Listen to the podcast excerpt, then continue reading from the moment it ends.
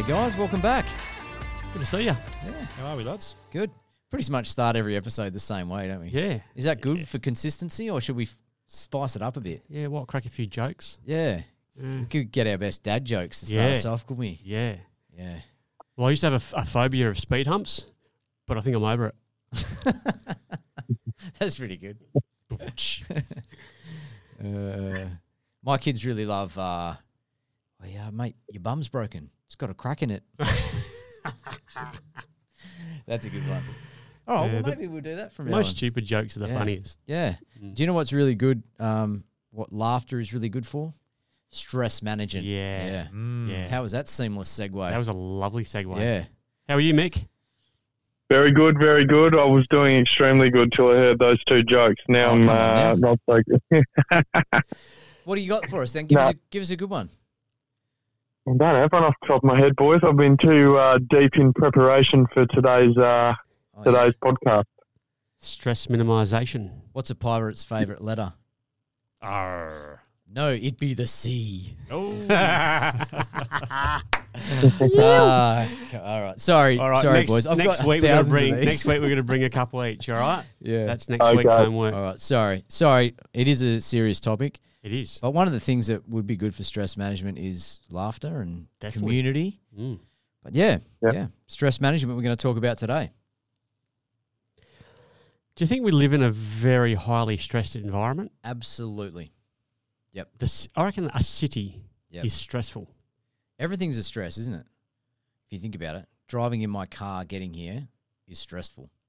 Going down the freeway every day, bumper to bumper. Yeah. Yeah. I mean, we have talked about stress in the past, a couple of types. Chronic, which is ongoing all the time, and acute stress. So, you know, exercise, we talked about zone 2 cardio last week. Mm. Zone 2 cardio, a little bit of a stressor. Or if you have a HIIT session, you know, that's an acute stress, just body comes in, adaptive hormones come in, make us better for the next time. But when we're talking about chronic stress that is all the time, and living in a city, I reckon is definitely that. Mm. Having chronic stress is definitely bad for us. Yeah, so it's fun. Go, Mick. It's funny you say that, Jonesy, because I recently had a good friend, one of my best mates, come over and visit me. He's over in Western Australia with you boys, and he came to visit us over in the Whitsundays, which is where I'm residing at present. And we had a conversation while he was here, and obviously, you know, towards the end of this year, we're having to make some relatively pertinent family decisions about, you know, where we go, are we coming home, and what are we doing, and all that sort of thing. And one of the things we were actually out for a run one day, and we got into a really great conversation, and he obviously said, you know, Mick, I'd love you to come home. But he goes, I've got to be honest with you. He said, I think you'll hate to come home to Perth now the way that it is. And I pressed him on that because, as you guys know, I haven't been home in a couple of years because of COVID and all these sorts of things. And I said, oh, why is that? And he said, Perth City now is like, he feels twice as busy and twice as agitated as what it was in, you know, only 4 years ago. And so I'm interested to get your perspective on the, you know, not to divert the conversation into being all about Perth, but it fits in with what you've said about the city, because he seems to feel that certainly through this last 2-3 year period, there has been an elevation. We know there's been an elevation in overall stress amongst people in society. But there's also coming with that stress an elevation in agitation and people's reactions and responses to each other. And that's probably something that I have been, I guess, isolated away from, being over here in a more regional, remote community. So I think city living absolutely is monumentally more stressful than sort of living in a regional and a remote area. Do you reckon it's about perception, though? Like how we take in our environment and how we react to it? Absolutely. Like, yeah. I don't know. We're talking about the stress of the big city and stuff, but there'll definitely be people that deal with it better than others. I don't know. What do you reckon, Mick? Is that something that you just sort of grow up with and you either cope with things well or you don't? Or is it a learned behaviour that we can sort of modify as we go? Oh, look, I think from a psychology perspective, you're spot on, Matty. You know, there's definitely people that are more easily agitated, I guess, from a personality perspective. They're not as wound up as easily. They manage their stress, you know, a little bit, I guess, instinctively. They manage it better. I think they're both relatively important factors in terms of people can, you know, based on their own personality style, manage stress better. I guess it's a really interesting thing to weigh up, though, how much of a factor is this environmental factor comparatively to how people are, you know, individually in terms of their own personality. But I absolutely agree. You know, I think I'm someone who tends to stress more rather than stress less. Whereas, you know, probably my friend that I had the conversation with, Azar, you know, I'll put a call out to him. He's one of my best mates for a long time. And one of the things I love about him is his ability to mitigate and manage stress and sort of idle his way through his life in a really balanced, harmonious way is something I've always been in awe of. So I think certainly personality plays a big part. I think with environment, mate, the city environment is just an unnatural environment for humans to live in. The noise, the hustle and bustle. I mean, I've lived in Perth for most of my life, and it's never bothered me living in the city until probably about 5, 6, 7 years. It now bothers me living here. I've lived in the same house or same neighbourhood for 16, nearly 17 years. I've noticed more sirens. I noticed more helicopters above, like police choppers and stuff like that.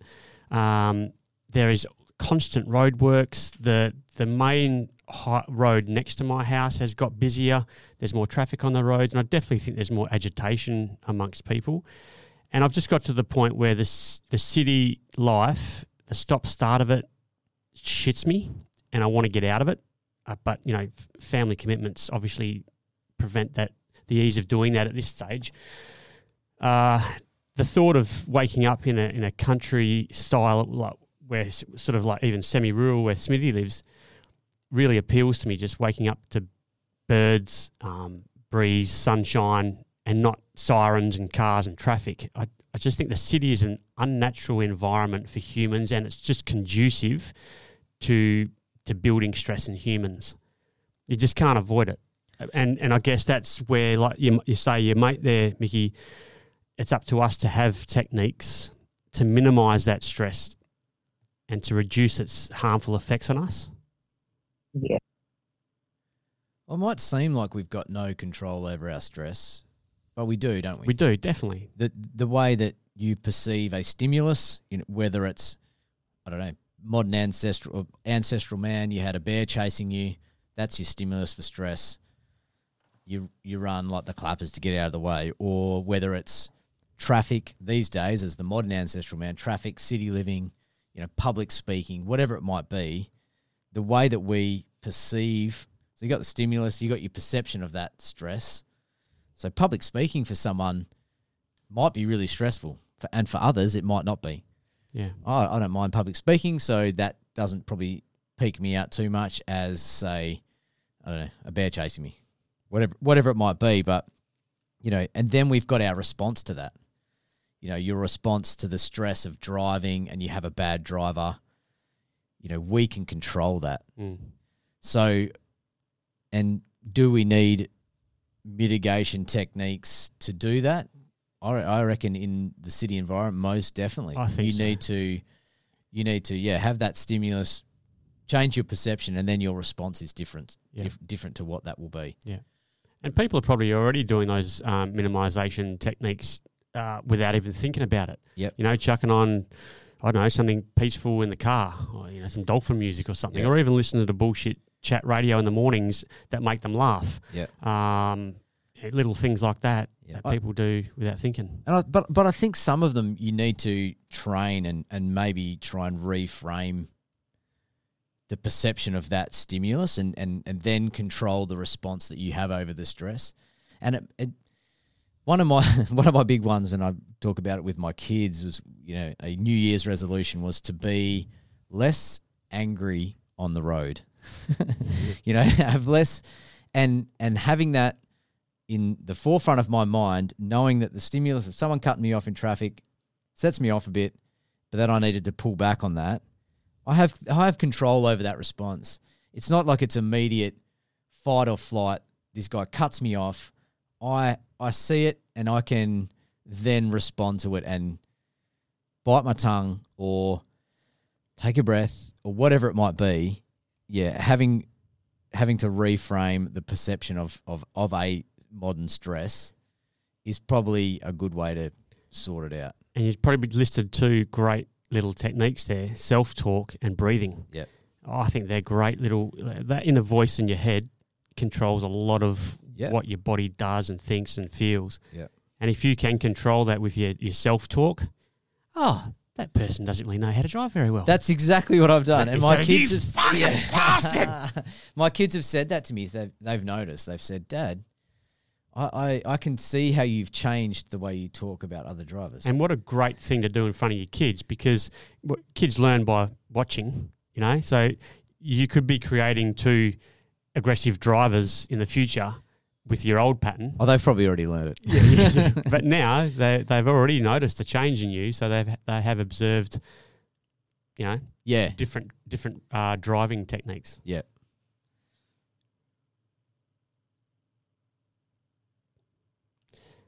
Silence is a very good stress release too. Sure is. Music versus silence. What do you reckon? I love some music to help me unwind. It might be distracting from the thoughts in your head. You know what I mean? Like maybe it's sometimes that perception, and then if you go over it in your head a lot, increases your stress level. Yeah. I mean, a bit of heavy metal sometimes causes a bit of stress while you're driving, whereas some nice dolphin music. Dolphin. Do you listen to that much? I used to. Yeah. Yeah, a bit of whale song. Yeah. Get the edit button ready, Smithy.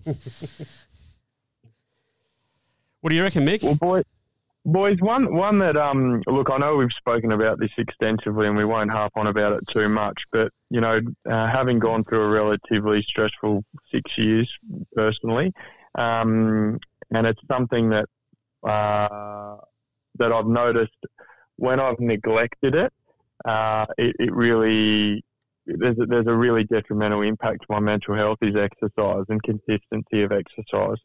And exercise for me has always been about routine and structure, and it's something, you know, speaking to personality types again, routine and structure is really important for me. But when I don't exercise, what I've identified is that my stress levels naturally seem to elevate, and so it's even something that my wife's identified that she'll see a change in. I don't know whether it's my attitude or the way that I'm presenting in the house, and she'll actually say to me, you need to go for a run, or you need to go and do some exercise, or you need to go and do this, and she's normally spot on. Like there'll have been a day or day and a half where I haven't done anything, and so for me, consistency in exercise, it's as much about my mental health as it is my my physical health. It's where I process. It's where I guess for me, it's a form of meditation. I go out. I'm one of those people, I love running without any music, because the little intricate parts of life that are sort of causing me stress, you know, whether they're little micro pressures or conflicts or things that have arisen, I'm just processing them in my brain as I'm running, and if I go for a run or a ride or whatever. And then by the time I get home, it just feels like the load has lessened. And so for me, I think, you know, we're going to identify, you know, I guess some factors that have been important to all of us, but I think exercise and movement, really, really important for everyone. Yeah, for sure. As a stress management mitigation, definitely, yep. Absolutely, yep. Yeah. Which is funny because it is in itself a little stressor. I talked about before. You know, yeah. You want those brief, high-intensity, intermittent stresses, hormesis, you know, what doesn't kill us makes us stronger and all that. Yeah. Yeah, it's those chronic ones that we're a little bit more concerned about. Do you think lack of preparation and lack of control over the situation? For me, I think that would be my biggest stress is, you know, okay, I'll go back. I must seem like a fucking really angry driver, but I'll go back to the traffic one. You know, say if I'm running late, my lack of preparation has made me run late for something, and that is a major stress for me. Yep. I haven't given myself enough time, and that then, you know, if someone cuts you off, then you're angrier. You're like, get out of the way. I'm driving real quick. I've got to move here. So that lack of preparation and lack of control of the situation elevates my stress. Yeah, and have you noticed that when you are running on time, it doesn't really matter as much if someone pulls out in front of you? And that was one of my points is time management. I think if your time management is good and you are in control of your time, then stress is minimized. So, you know, having a diary or a to-do list, I'm a big fan of to-do lists and I often, you know, go through the day and cross them off. Yeah. Isn't that rewarding? It is rewarding. It's somewhat rewarding having a list and physically ticking them off, physically writing them down and physically ticking them off and going, at the end of the day, look what I've done. Yeah. But at the start of that day, you've got a plan and you can manage your time accordingly and be in control of your time. Yeah. And I think you're hitting that on the head there, mate. It's prioritising your demands and being in control of your time management. Yeah. Yeah. And you know, going back to the road thing, I mean, even just avoiding stressful situations, whether it be a work colleague that causes you stress, like just avoiding them, or say the freeway traffic gives you the shits, take a different route, even if it is 5 or 10 minutes longer, as long as you've got your time management in check, a 5 to 10 minute longer journey down some side streets or down the beach road, you avoided that stressful situation. Yeah, that's an ideal. That's an ideal one, isn't it? I mean, you want to have that fight or flight scenario, which is ancestrally what we were. You know, you have a fight or flight. You've got that stimulus. The bear comes to attack you. If you can avoid those things and then harness and protect that fight or flight response for things that we actually need to run away from the bear, or maybe even peak physical performance, you know, you want to run a race or whatever it might be, you know, you want to save that fight or flight stress for those scenarios. The real serious things. Yeah, we don't want to have that all the time. And if you can avoid them, that's a great way to do it. Mm. I mean, one technique that we've used at home, and I think I've talked about it before, is this 30-second breathing meditation. You touched on breathing. You know, it works really well for kids, and I've used it myself, is to choose 3 things in the room, plant, not people, but, you know, plant, TV, bookshelf. And then you say the word, you take 3 breaths, you say the next word, take 3 breaths, say the next word, 3 breaths. And that takes about 30 seconds. And then after that 30 seconds, the stress that you had is dissipated. Yeah. And it's a 30-second mitigation that you can use. I mean, you know what kids are like. Some things stress them out a lot more than need be. That's a really good technique for a kid and even an adult to use. Well, it's like the old count to 10 concept, isn't it? Yeah. Count to 10 before responding. Yeah. Particularly to somewhere in a conversation or a confrontation where you might overreact in the situation. Yeah. Count to 10. Take a few deep breaths. Yeah. You know, they got that 4-4-4 method, you know, 4 seconds in, 4 seconds out. Box breathing. Yep. Yeah, 4 seconds in, hold it for 4 seconds, 4 seconds out. Yep. Hold it for 4 seconds again and continue the cycle. Yeah, box breathing's a great one. I mean, you want to try and get that return to calm as quick as possible. Yeah. And that helps you sleep too. If you wake up and you can't sleep and you're thinking about stuff and you're sort of stressed. Yep. The 4-4-4 breathing technique's pretty good. Yeah, yep. I think we mentioned control. Yeah. I think accepting the fact that there are things that we cannot control. Yep. can avoid stress. So that person that's pulling out in front of you on the road, you can't control that. So why would you get stressed out over that? Mm. It's beyond your control. Yeah, but that's probably lack of preparation. You know, time management. Going back to, I'm running late. Like you said before, if you're not running late, that doesn't bother you. You're like, oh, whatever. I just break a little bit. But if my time management's poor, my preparation's poor, I'm like, come on, get out of the way, move. You know, it adds stress, which we added stress you don't need. You don't need that stress. You know, yeah. and that's just stimulus. Yeah. Environment. Well, it's like work. You know, a lot of stuff that goes on in your workplace. It's just going to happen. Yeah. You can't control it. Yeah. Let it go. Yeah.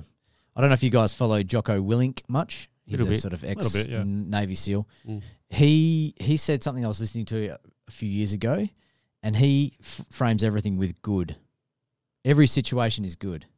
You know, you find the positive, or, you know, the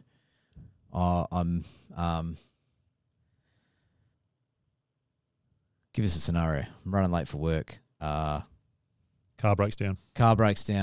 Oh, good. That gives me some time to sit here and think. There's nothing I can do about it. I'm going to be late anyway. Good. Comes back to that perception thing, doesn't it? Like, yeah. We've all got this data coming in 24/7, 365, and our brain's sort of sifting it and sorting it and categorising it. And how we sort of choose to perceive all that data that comes in is really how it's going to make us feel, isn't it? Yeah. So if we can sort of modify attitude it, and sort of probably a lot of it's conditioning. Like if you grow up and, I don't know, you have very angry parents or friends or something like that, or your peer group, I would imagine that's likely to wear off on you a little bit and sort of modify how you're going to react to things a little bit more. But if you grow up in a monastery full of Buddhist monks, you're probably going to maybe be a little bit more chilled when shit goes down. Yeah. I don't know. True. It's very true. Yeah, definitely. Yeah. It's an interesting one. Yeah. I guess how you frame that response and the stimulus is probably something you need to train your brain for quite a long time, isn't it? To get to that, good, the car's on fire, you know. Yeah. That's a good opportunity for me to buy a new car. This one was terrible. Yeah. It's on fire.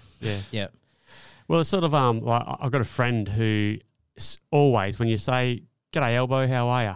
he'll say, "Very well." Anthony Albanese is your buddy. No, a mate of mine, Elbo. Shout out to Elbo.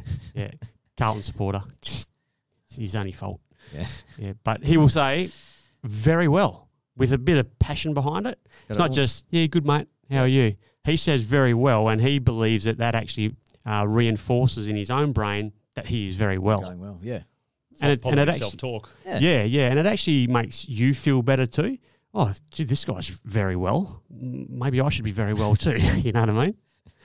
He's very well and I'm not. Mm. Yeah. Bit of self as affirmation. Yeah. Mm. Yeah. You got any more, Mick? This is right up your alley, bro. Yeah.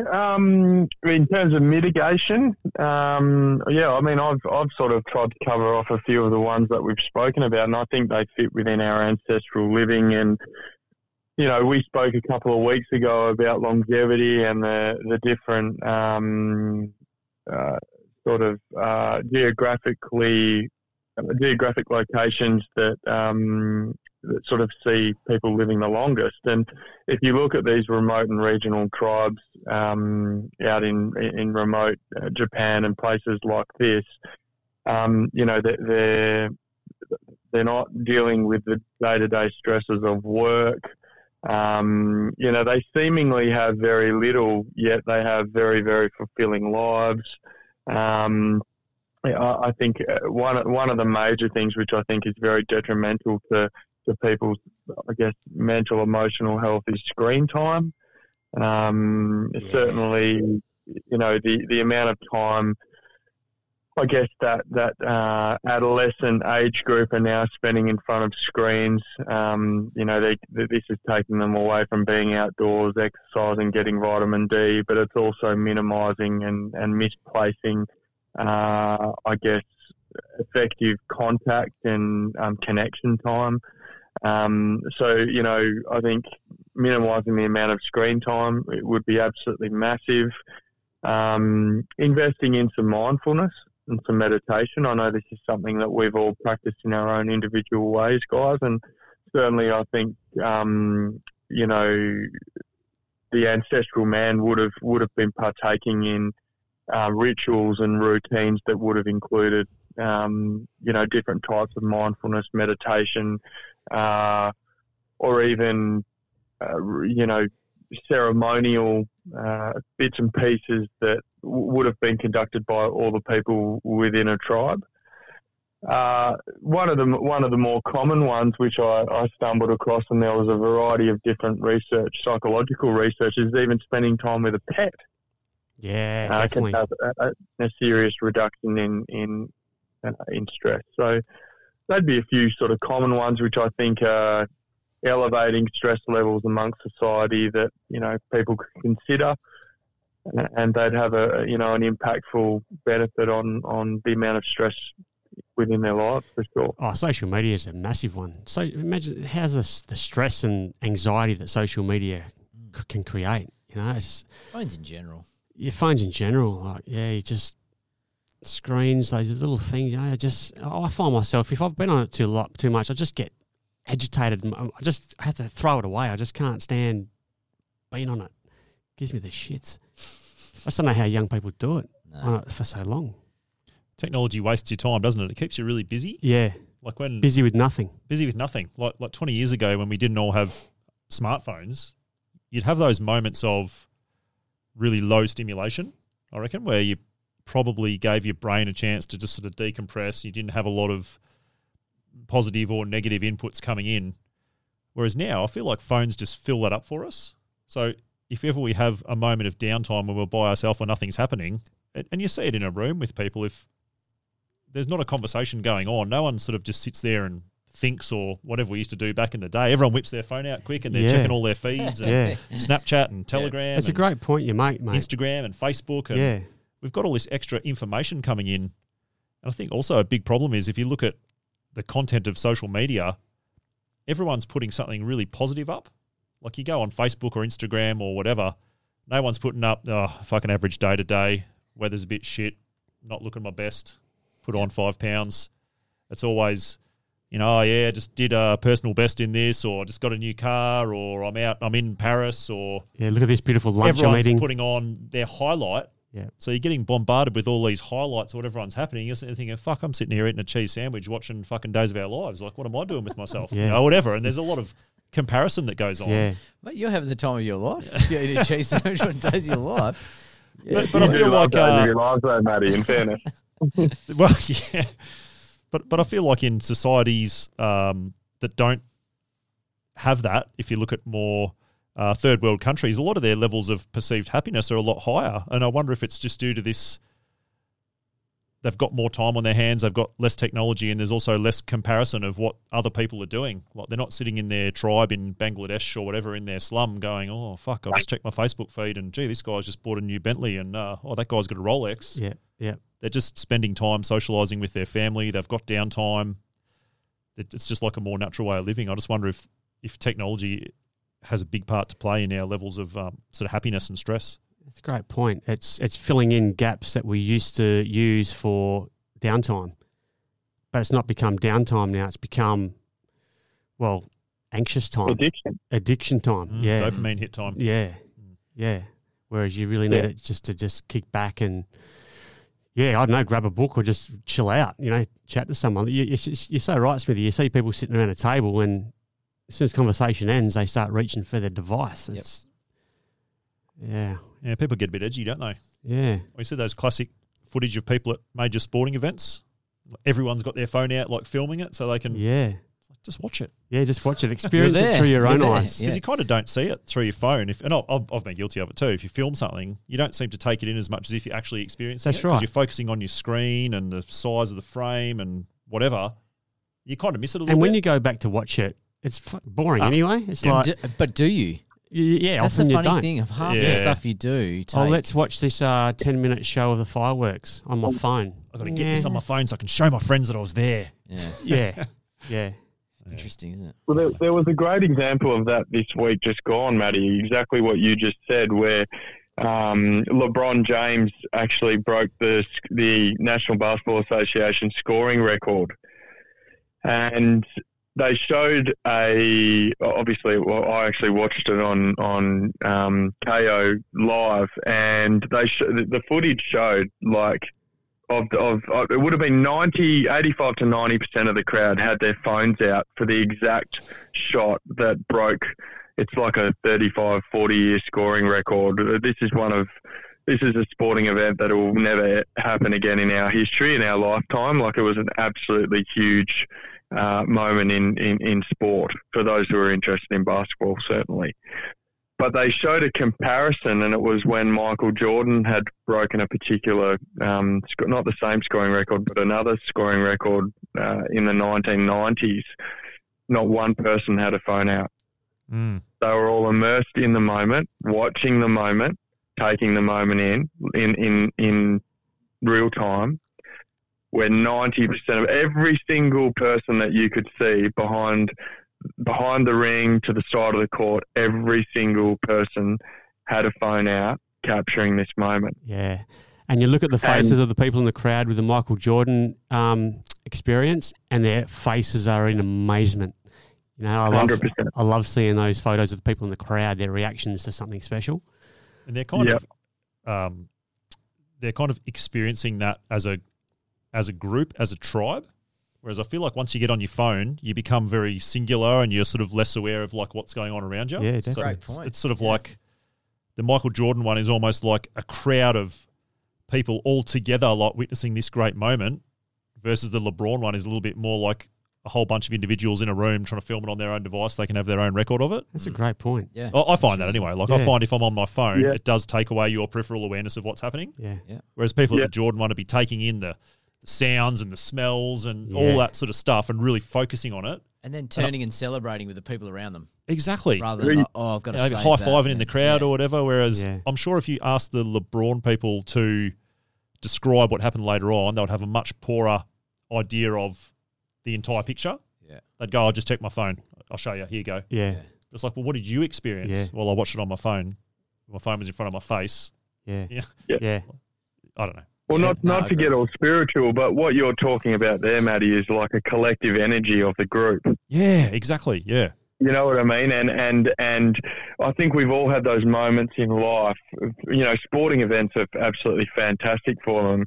I know for me, I had probably my most surreal and incredible experience of this was actually going over to Kona for the World Championships and going or walking on the foreshore and the athlete parade the week of it, and just immersing myself in the Hawaiian culture, and that they had tribes people down there banging on drums and playing all these instruments, and you were surrounded by, you know, 50 or 60,000 people. It was, you know, you describe it as you could feel the tension, you could feel it in the air.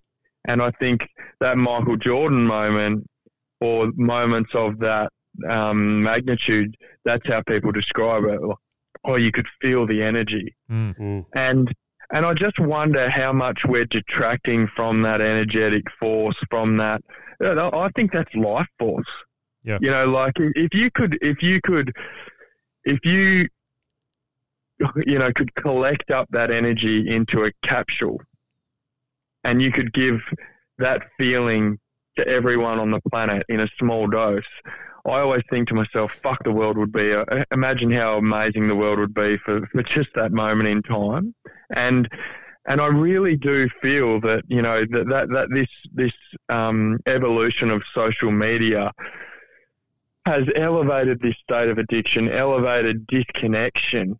It's caused a downtrend in this energetic force that used to really pull humanity together, you know, and we call it the social network. It should be called the fucking dissocial network or the antisocial network, because we're not connecting as a humanity how we were meant to connect. We're not sitting in front of our friends undistracted by our fucking devices, looking each other in the eye, connecting, feeling each other, listening properly, you know, like eye contact. I often think about this eye contact with the younger generation. something I was really, really drummed into me as a kid was, you know, when you're speaking with an adult, mate, look them in the eye. Look them in the eye and give them respect to listen to them properly. And, you know, my dad and mum would, you know, particularly dad would drum into me, you know, when you listen to someone, you're not just listening with your ears. You're listening with your eyes and you're listening with a full intention. How many kids can do that these days? Yeah, it's a dying art, isn't it? It is. And you know, I'm rambling on here, but it's something that I've really noticed. I will bring one study up just because I think it's a huge concern, and I have brought this up before, but it's definitely pertinent to today. There was a research done, and this included 2 million respondents aged between 12 and 19, and they all had devices which they were actively allowed to use in their household. And participants whose first stimulation upon waking was to activate their phone were being forced to take on board, and this is insane, 200 million pieces of information a second. Wow. Now, that information isn't just, you know, the read word or the observed video or photo or something like that. We have to understand our brains to be very, very complex mechanisms or computers. So from the second that we wake up, okay, or even in our sleep, our brain's taking in pieces of information. But when we wake up, instantaneously, we're taking in smells. All of our senses are fully engaged. So we're taking in smell, sight, touch, taste, sound, everything. And when we then go and pick up a phone, these adolescent brains were so overstimulated that they equated that to like a 200% increase in stress in adolescent children who engage in activating a device straight upon awakening. Wow. Now, if that doesn't articulate how far to the negative we've gone with social media and with the advancement in technology, and as a society and as a government, if you know our governments, not that I'm surprised they're not, because they're all plugged into the narratives and all, you know, they're all plugged into the bodies which are funding them and things like that. But as responsible, I would say very, very passionately here to any of our listeners who are parents or going to be parents or have an influence on any children, if you want to have a positive impact on your child and they have a device or you're thinking about giving them a device, mitigate the use of that device. So certainly have time restraints. And I would say less is definitely more on this occasion. If you want to maintain a healthy level of stress for your child, no matter their age, put those time restraints in place, because they will be drastically healthier for not having it. And you, whilst they may push back initially, I guarantee you as young people turning into adults, they will thank you for it down the track. You know, unfortunately, we are living in a world these days where technology is becoming an increasingly important component of life. But I just think that, you know, reducing that as much as possible. We have a device in this house. We purchased it initially because we were forced to homeschool going through COVID because the schools all went into lockdown, and all of the online learning, you required a device to do it. So we got a device, but we strongly mitigate use of that device. And they're not allowed to use just the device. In general, they'll stream like a movie when we're having a little bit of quiet time or something like that onto our projector. But and I'm not saying that I've got it all perfect, and I definitely don't. There's things that I'm doing wrong as a parent as well, or I can improve. But I just very passionately would encourage all parents to consider their use of devices and technology. I think it's a huge, huge cause of stress, massively. Well, CJ, you've just gone through that, haven't you? You've provided your daughter with a phone for the purpose of contacting her. Yeah. You know, now she's going into high school, you've been really proactive in setting standards and restrictions around that. Yeah, no phones in the room. we wrote up a contract that she needed to sign. That's awesome. She doesn't follow the contract, gets taken off her. Yeah, and that was, you know, you don't charge your phone in your room. You don't take your phone in your room. You don't. They've got time restriction on them, so she's not allowed to use it till after 7:30 in the morning. So she can get whatever she needs to do done before then. But I understand that they definitely need them these days. I mean, I feel a lot better that she has it, going to school, catching the bus, going to school. The school's pretty good with it. You know, they can't come out. They go in their locker for the entirety of the day. I'm not naive to think that they don't come out, but if they come out and they get busted, well, in her contract it says no phones at school, so she won't get it. So we've definitely got some stuff around them. She's not allowed any apps, social media apps. It's she's got the bus schedule. She's got phone calls. She's got messages. And, you know, they're on chat groups. And I understand that socially that's how kids are going these days. That's going into high school, you know, I don't want to say you want to fit in, but you want to make friends. And a lot of the friends are chatting on these chat groups. And if you're not chatting, you're losing friends. And, you know, there's definitely time restrictions and things in place.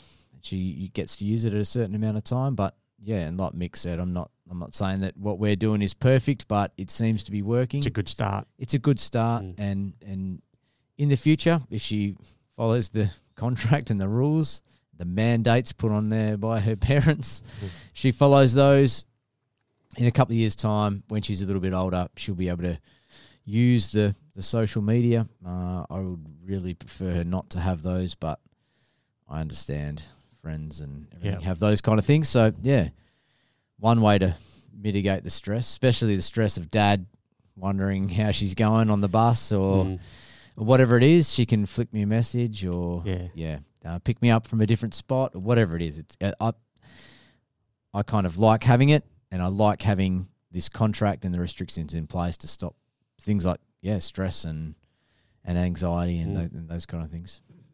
Good on you, mate. That's good. Trying our best. Yeah. Yeah, really good, Jonesy. Yeah. I think one last thing I would finish off with is just turn your lips up.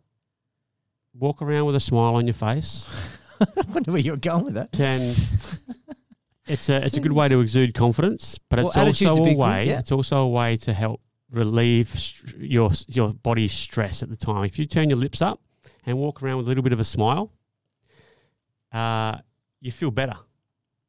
And laugh. Fake it till you make it. Yeah.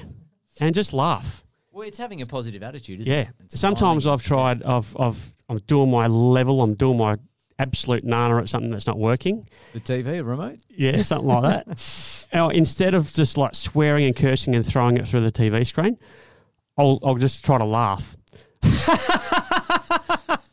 As fake as it is. Maniacal. But you know what an example of is like an evil Dr. Evil laugh. But you know those groups that get together and do the laughing therapies? They get together and you see these people in the park just laughing. Yeah. There's obviously a science behind laughter and the release of stress. I would like to do a whole episode on happiness and laughter. That'd be good. Let's do it, man. Yeah. Let's do it. Well, we started off with some cracking jokes. Absolutely, they were great, fantastic jokes. Yeah. And I think we really need to lighten the heart of the podcast a little bit. Like some people are saying, you know, we're putting them on downers with all this. They're not going to live very long because they don't exercise enough and they eat seed oils and shit like that. But yeah, let's do that. Yeah. I'll see if I can get a mate of mine's a comedian. I'll see if I can get him on. Oh man. Well, you and I went to that. The three of us went to the comedy show a few months back. That was awesome. Comedy Lounge is really good. That was a really good laugh. Yeah. So, yeah. On that positive note, that was a great way to finish, Roo. Yeah. Good stuff. It's usually Smithy that comes up with the Yoda. Finish, but yeah, we've the Yoda got, wisdom. I can't top Roo's wisdom there. That was a good one. Very good. All right, lads. On that note, send us a message. Interact with us on Instagram, Modern Ancestral Man on Instagram. Modern Ancestral Man at gmail.com, and Do you want to prepare the outro this week? Until next time, we'll see you then. Get what ready? The air guitar. Oh, that was piss weak. That's your thing. I can't do that. Get your air guitars ready. See you, lads.